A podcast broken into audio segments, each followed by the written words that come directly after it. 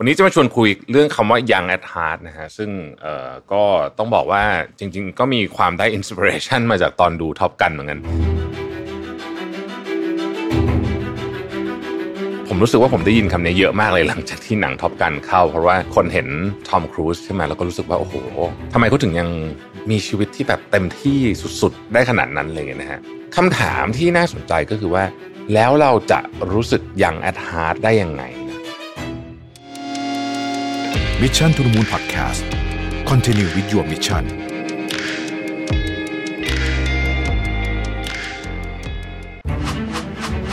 เพราะการออกแบบชีวิตคือส่วนสำคัญของเจ้าของธุรกิจทุกคน พบกับเวิร์กช็อปจาก Mission to the Moon ร่วมกับมหาวิทยาลัย หอการค้าไทย Designing Your Life for Entrepreneur มาร่วมวางแผนที่เส้นทางชีวิตของตัวเอง ไปกับ 6 บทเรียนจาก 6 ผู้เชี่ยวชาญ จากมหาวิทยาลัยหอการค้าไทย ที่ได้เซอร์ติฟายด้าน Designing Your Life จาก D School Stanford University สถาบันที่โด่งดังเรื่อง Design Thinking มากที่สุดในโลก พบกับคอร์ส Designing Your Life for Entrepreneur 2 และ 3 กรกฎาคม 2022 ที่ Harbor Space มหาวิทยาลัยหอการค้าไทย เรียนจบพร้อมรับใบเซอร์ติฟิเคต รับรองผลการเรียน โดยจำกัดจำนวนแค่ 50 ที่นั่งเท่านั้น สมัครและสอบถามข้อมูลเพิ่มเติมได้ที่ Line Official at Mission to the Moon หรือ Facebook Page Mission to the Moon แล้วพบกันครับ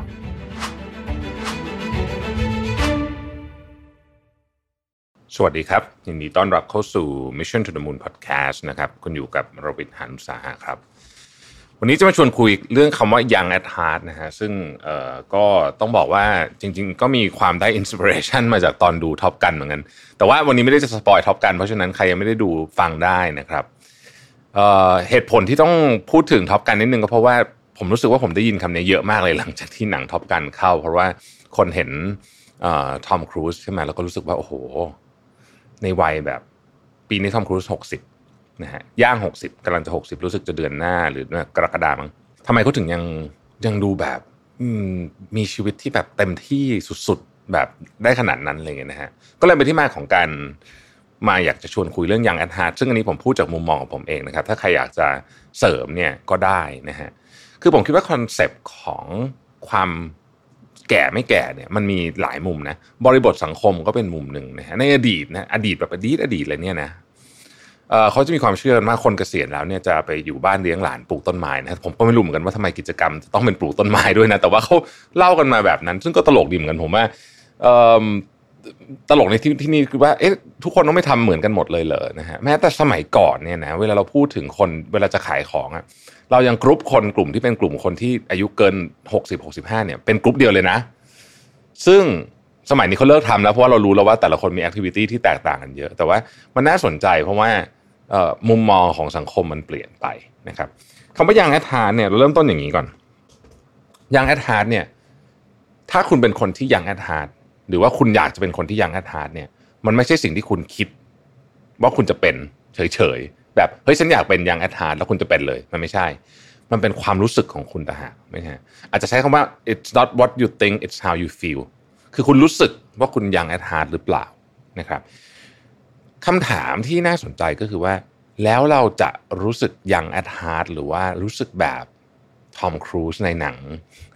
Top Gun: Maverick เนี่ยได้ยังไงนะเราคงจะไม่ได้ขนาดนั้นหรอกนะเอาต้องยอมรับความจริงก่อนนะครับ เพราะว่านั่นเป็นอาชีพเขาแล้วเขาก็เป็นคนที่สุดๆ คนหนึ่งในในในมุมนี้เลยนะ บนโลกเนี่ยนะฮะเราก็เอาสัก 80%แล้วกันนะฮะจริงๆ ตัวอย่างของคนไทยก็มีให้เห็นเยอะนะครับ เช่นพี่เบิร์ดธงชัย พี่เจเจตรินอะไรอย่างเงี้ยนะฮะคุณหนุ่มกัญชัยอะไรพวกนี้เนี่ย คือมันไม่ใช่เพราะเขาหน้าเด็กอย่างเดียวนะ เดี๋ยวผมจะอธิบายให้ฟังว่า มันไม่ได้เกี่ยวกับเรื่องรูปลักษณ์ภายนอกเพียงอย่างเดียว เกี่ยวเหมือนกันแต่ไม่ไม่ไม่ใช่ทั้งหมด ไม่ใช่ไม่เป็นส่วนรูปลักษณ์ภายนอกเป็นส่วนหนึ่งนะฮะไม่ได้เป็นส่วนใหญ่ด้วย ผมคิดว่าอย่างนี้นะฮะในความคิดเห็นของผมนะฮะคือผิดผิดถูกแล้วก็คุยกันได้นะครับ อันที่หนึ่งเลยคือสุขภาพฮะคุณจะรู้สึก young at heart ได้เนี่ย คุณต้องตื่นมาพร้อมกับ energy ใช่ไหมตื่นมารู้สึกแบบโอ้โหวันนี้แบบแรงมีพลังมีสมาธิอยากไปทำนู่นทำนี่สุขภาพต้องมาก่อนนะฮะดังนั้นถ้าอยากจะ young at heart เนี่ยวินัยในเรื่องของการดูแลสุขภาพจึงสำคัญมากๆนะครับกินอะไรนอนเมื่อไหร่นอนกี่ชั่วโมงออกกำลังกายขนาดไหนนะครับเพราะว่าพวกนี้เนี่ยมันส่งผลโดยตรงกับระดับพลังงานของคุณมาก ๆ เพราะฉะนั้นถ้าเกิดว่าคุณอยาก young at heart เนี่ยคุณก็ต้องเปลี่ยนวิธีการเอาเอาเรื่องกินก่อนสมมติเนี่ยถ้าใคร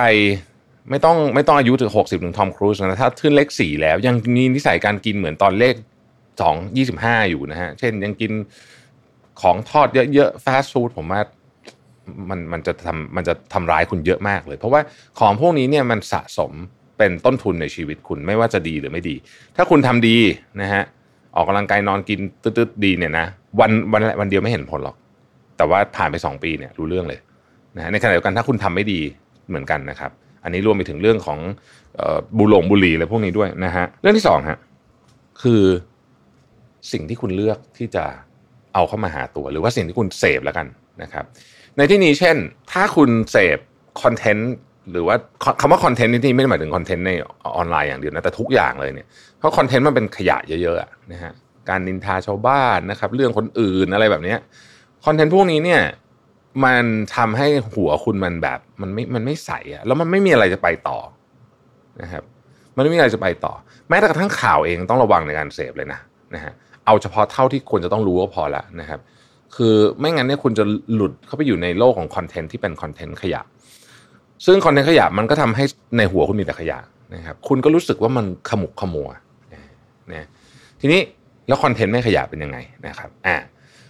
ช่วงนี้เนี่ยเป็นช่วงที่ผมกลับมาอ่านหนังสือได้เยอะมากนะครับ อ่านแบบตอนคืนก็อ่านได้ ผมเปลี่ยนผมเปลี่ยนช่วงก่อนนอนได้ได้แบบที่ผมก็ไม่คิดเหมือนกันว่าตัวเองจะเปลี่ยนได้คือมาอ่านหนังสือจริงๆ อย่างน้อยๆเนี่ยสี่สิบห้านาที ทุกวันนะฮะบางวันได้ชั่วโมงหนึ่งอะไรเงี้ยคือไม่ไม่แตะมือถือเลยนะฮะก่อนนอนทำให้หลับดีขึ้นด้วยผมว่าคนพบว่าเออเฮ้ยหนังสือเนี่ยเออเราห่างหายจากการอ่านหนังสือ พวกปรัชญาประวัติศาสตร์อะไรพวกนี้ไปเยอะเลยเหมือนกันนะครับแล้วหนังสือพวกนี้เนี่ยอันนี้เป็นคอนเทนต์ที่ไม่ขยะ นะพวกนี้เป็นหนังสือที่เราอ่านเสร็จแล้วเนี่ยเรามีอะไรไปต่อได้นะฮะมีอะไรไปต่อได้ มันทำให้เราเห็นโอกาสต่างๆ และและมันเป็นที่มาถึงพฤติกรรมของเราว่าเฮ้ยเราเชื่อว่าข้างหน้าเนี่ยมันมีอะไรมันมีโอกาสมีอะไรให้ทำต่อเพราะฉะนั้นมันก็ทำให้เรามีความ young at heart ในระดับหนึ่ง ไม่ใช่หนังสือทุกเล่มจะไม่คุณ young at heart แต่มันเป็นมันเป็นเชื้อไฟแล้วกัน ต้องใช้คำนี้นะครับ อันที่สามฮะผมคิดว่าการการรู้จักและเข้าใจ control สภาพจิตใจของตัวเองสำคัญมากนะฮะคุณจะ young at heart ได้คุณต้องมีความสุขใช่ไหมคุณต้องมีอารมณ์ที่อยู่ในสสถานะที่ค่อนข้างนิ่ง ไม่ใช่นิ่งอะอาจจะขึ้นขึ้นลงลงได้ แต่ว่าอยู่ในระดับที่ดีนะฮะคือบางคนเนี่ยอารมณ์เบสมันไม่ดีตลอดใช่ไหมเราเราไม่ได้ถ้าเกิดเราจะยังแอดฮาร์เราต้องอารมณ์ดีเป็นเบสใช่ไหมครับการที่คุณจะอารมณ์ดีเป็นเบสสิ่งสำคัญมากคือ mindfulness เนาะเพราะฉะนั้นเนี่ย เราต้องหาวิธีการที่จะทำความเข้าใจกับตัวเองหนึ่งในกระบวนการที่ง่ายที่สุดก็คือการทำสมาธินั่นเองนะครับ เพราะว่าเวลาคุณทำสมาธิคุณจะเริ่มเห็นของที่มันเป็นแบบที่มันเป็นจริงๆนะฮะข้อที่สี่ฮะผู้คนที่คุณเลือกจะมาอยู่รอบข้างโอ้โหอันนี้สำคัญมากสำคัญจริงๆนะฮะคือหนึ่งเลยเนี่ย ถ้าผมคิดว่าความถ้าเราอยากจะมีความยังอันทานเนี่ยหนึ่งเราต้องมี การคบค้าสมาคมกับคนที่อายุน้อยกว่า อันนี้สำคัญนะฮะหรือคนอีกเจเนอเรชันหนึ่งเลยก็ยิ่งดี เพราะว่ามันคงจะไม่เข้าใจว่ามันเกิดอะไรขึ้นในโลกอีกในโลกในโลกนใบนั้นนะซึ่งมันก็คือโลกอีกโลกหนึ่งนะสำหรับเรานะครับยกตัวอย่างเช่นเดี๋ยวนี้เนี่ย เวลาเราพูดถึงอ่าผมยกง่ายๆคำที่กำลังฮิตอยู่ตอนนี้ Metaverse เนี่ยนะฮะสำหรับตัวเราเราจะรู้สึกว่ามันไกลนิดหนึ่งแล้วกันอ่าผมก็มีกำลังทำ NFT อะไรอยู่แต่ว่า ก็ยังรู้สึกว่ามันมีความไกล เพราะว่าชีวิตเรามันไม่ได้ไม่ได้หมุนอยู่ตรงนั้น แต่ถ้าเกิดคุณไปคุยกับเด็กหน่อยเด็กลงไปหน่อยเขาเริ่มมีประตูเข้าสู่ Metaverse เนี่ยเยอะละนะครับแล้วคอนเซปต์ของอวตารใน Metaverse สสำหรับเขาเนี่ยไม่ใช่เรื่องอะไรที่แปลกประหลาดละสำหรับเราอาจจะยังดูแบบงงๆนิดนึงแต่ว่าสำหรับเขาเนี่ยไม่ใช่ ถ้าเกิดว่าเราเข้าใจประเด็นพวกนี้เนี่ยมันช่วยมากเลยนะฮะอีกอันหนึ่งก็คืออาจจะไม่ต้องเป็นคนคนละรุ่นก็ได้คนรุ่นเดียวกันหรือแก่กว่าก็ยังได้เนี่ย แต่ว่าเป็นคนที่มาจากหลากหลายสายงานนะฮะผมนี่ก็จะมีโต๊ะกินข้าวที่ที่แบบ looking forward มากๆอยู่อยู่อยู่หลายอันนะคือเราก็จะนัดกันเดือนหนึ่งเท่าที่เจอกันได้นะครับ อย่างแรกเดี๋ยวเดี๋ยวเนี่ยผมจะไปทานข้าวกับกับต้องต้องกับวีวูดเอนิวกลมนะฮะเคนนัคลินแล้วก็วรรณสิงห์กับโบ๊ทพไทยนะฮะคือเนี่ยคือห้าหกคนนี้มีแบ็กกราวน์ที่แทบจะไม่มีอะไรเหมือนเลยนะอาชีพก็ไม่เหมือนอะไรก็ไม่เหมือนนะฮะแต่ว่า เวลาเราไปคุยกันเนะ่ะมันจะได้มุมที่แบบทำให้เราคือคือผมคิดว่าความสำคัญของยังแอดฮาในประเด็นคนเนี่ยคือเขาอินสปายคุณมาคือถ้าเกิดคุณอยู่กับคนที่เขาอินสปายคุณได้ในเรื่องอะไรก็ได้เนี่ยนะฮะมันจะทำให้คุณรู้สึกแบบเฮ้ยอยากออกไปทำอะไรสักอย่างนะครับเพื่อนไม่เกี่ยวเรื่องงานเลยนะอย่างอย่างเวลาผมไปคุยเวลาผมคุยกับบางคนอย่างเงี้ยคุยเรื่องเรื่องเอ่อ เรื่องออกกำลังกายนะใช่ไหมเราก็เราก็จะไปได้ยินเรื่องที่เราไม่เคยรู้มาก่อน เช่น มันมีรายการวิ่งที่ที่ปกติเราก็จะไม่ไป เช่นผมเนี่ยผมเป็นคนสายวิ่งถนนนะฮะคือเป็นรถวิ่งถนนแปลว่า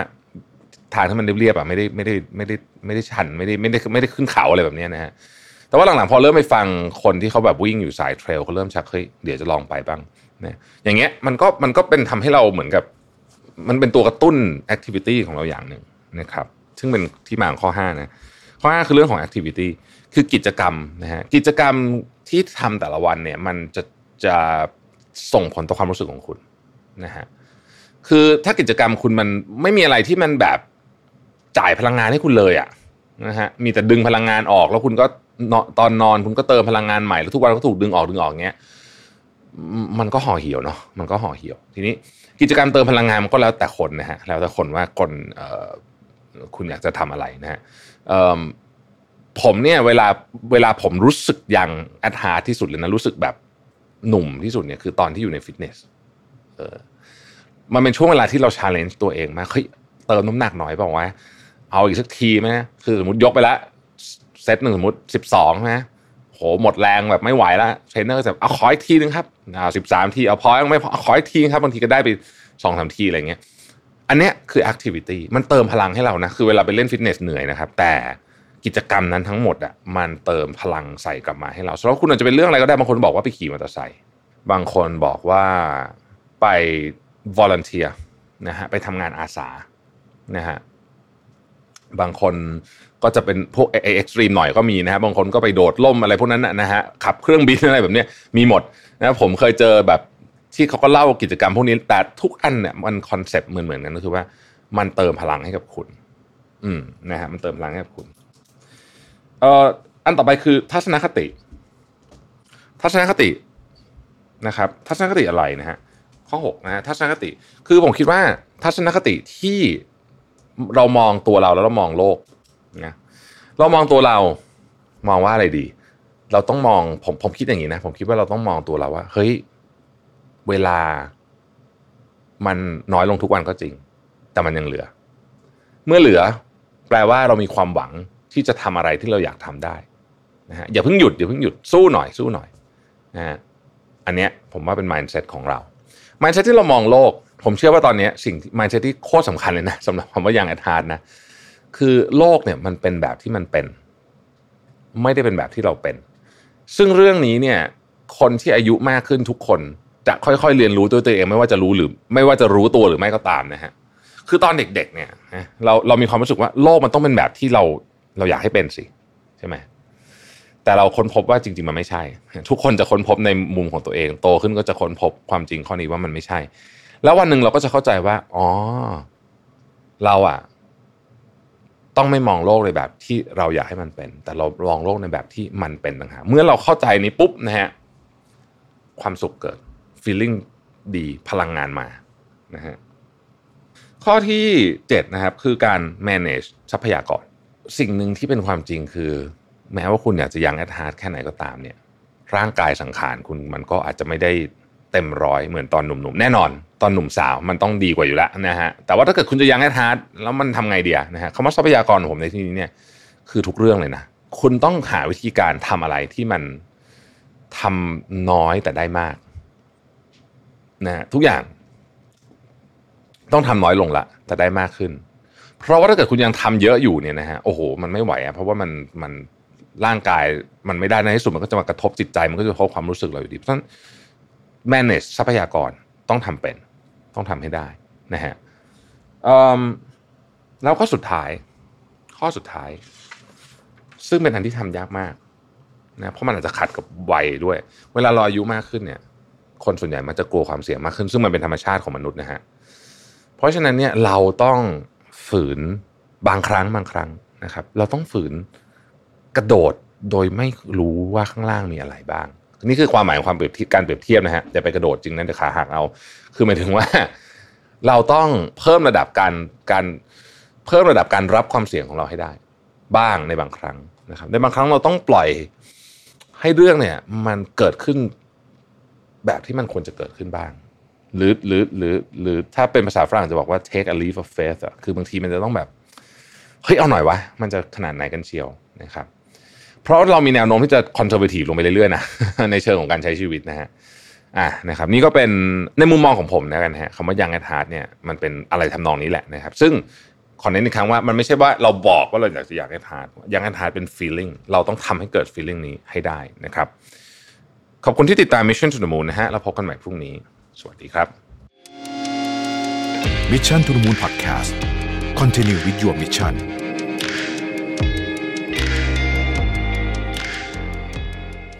และหากใครที่สนใจอยากจะพัฒนาทักษะ Designing Your Life นะครับ พวกเรามีเวิร์กช็อปพิเศษมาแนะนำให้ทุกท่านนะครับ กับการร่วมมือกันระหว่าง Mission to the Moon และมหาวิทยาลัยหอการค้าไทย UTCC ครับ จัดเวิร์กช็อปร่วมกันนะครับ Designing Your Life for Entrepreneur ออกแบบชีวิตให้คิดอย่างผู้ประกอบการครับ ในเนื้อหาเวิร์กช็อปในวันนั้นนะครับ เราจะมีการสอนบทเรียนนะครับ ทักษะและกระบวนการคิดแบบ Design Thinking นะครับ เพื่อนำไปประกอบการใช้สำหรับการพัฒนาธุรกิจ หรือใครที่อยากจะเริ่มต้นธุรกิจนะครับ นี่เป็นคอร์สที่เหมาะสมกับทุกท่านอย่างมาก ในการลองดูซิว่า เรานะครับจะสามารถพัฒนาธุรกิจต่อยอดไปอย่างไร จะมี framework ในการคิดอย่างไรได้บ้าง ซึ่งในเวิร์กช็อปนี้นะครับจะประกอบไปด้วย 6 บทเรียนจาก 6 ผู้เชี่ยวชาญ ที่ได้รับการรับรองมาจาก D School Stanford University นะครับ ผู้เชี่ยวชาญด้าน Designing Your Life โดยตรงเลยอ้อเกือบลืมไปครับ ถ้าหากว่าใครเรียนจบแล้วนะครับ ได้รับ certificate รับรองจาก Mission to the Moon ด้วยเช่นกันนะครับ สามารถการันตีได้เลยครับว่าคุณมีประสบการณ์ในการใช้ทักษะ Designing Your Life กับการทำธุรกิจครับเวิร์กช็อปของเรานะครับจัดขึ้นในวันที่ 2 และ 3 กรกฎาคม 2022 ที่ Harbor Space มหาวิทยาลัยหอการค้าไทยครับ Exclusive จริงๆนะครับเพราะเรารับเพียง 50 ที่นั่งเท่านั้นนะครับและหากสนใจที่อยากจะลงเรียนคอร์สกับเรานะครับสามารถติดต่อมาที่ Line Official at Mission to the Moon ได้เลย Inbox นะครับแฟนเพจ Mission to the Moon ผมทีมงาน Mission to the Moon รวมถึงผู้เชี่ยวชาญของเรา รอพบเจอกับทุกท่านอยู่นะครับ สวัสดีครับ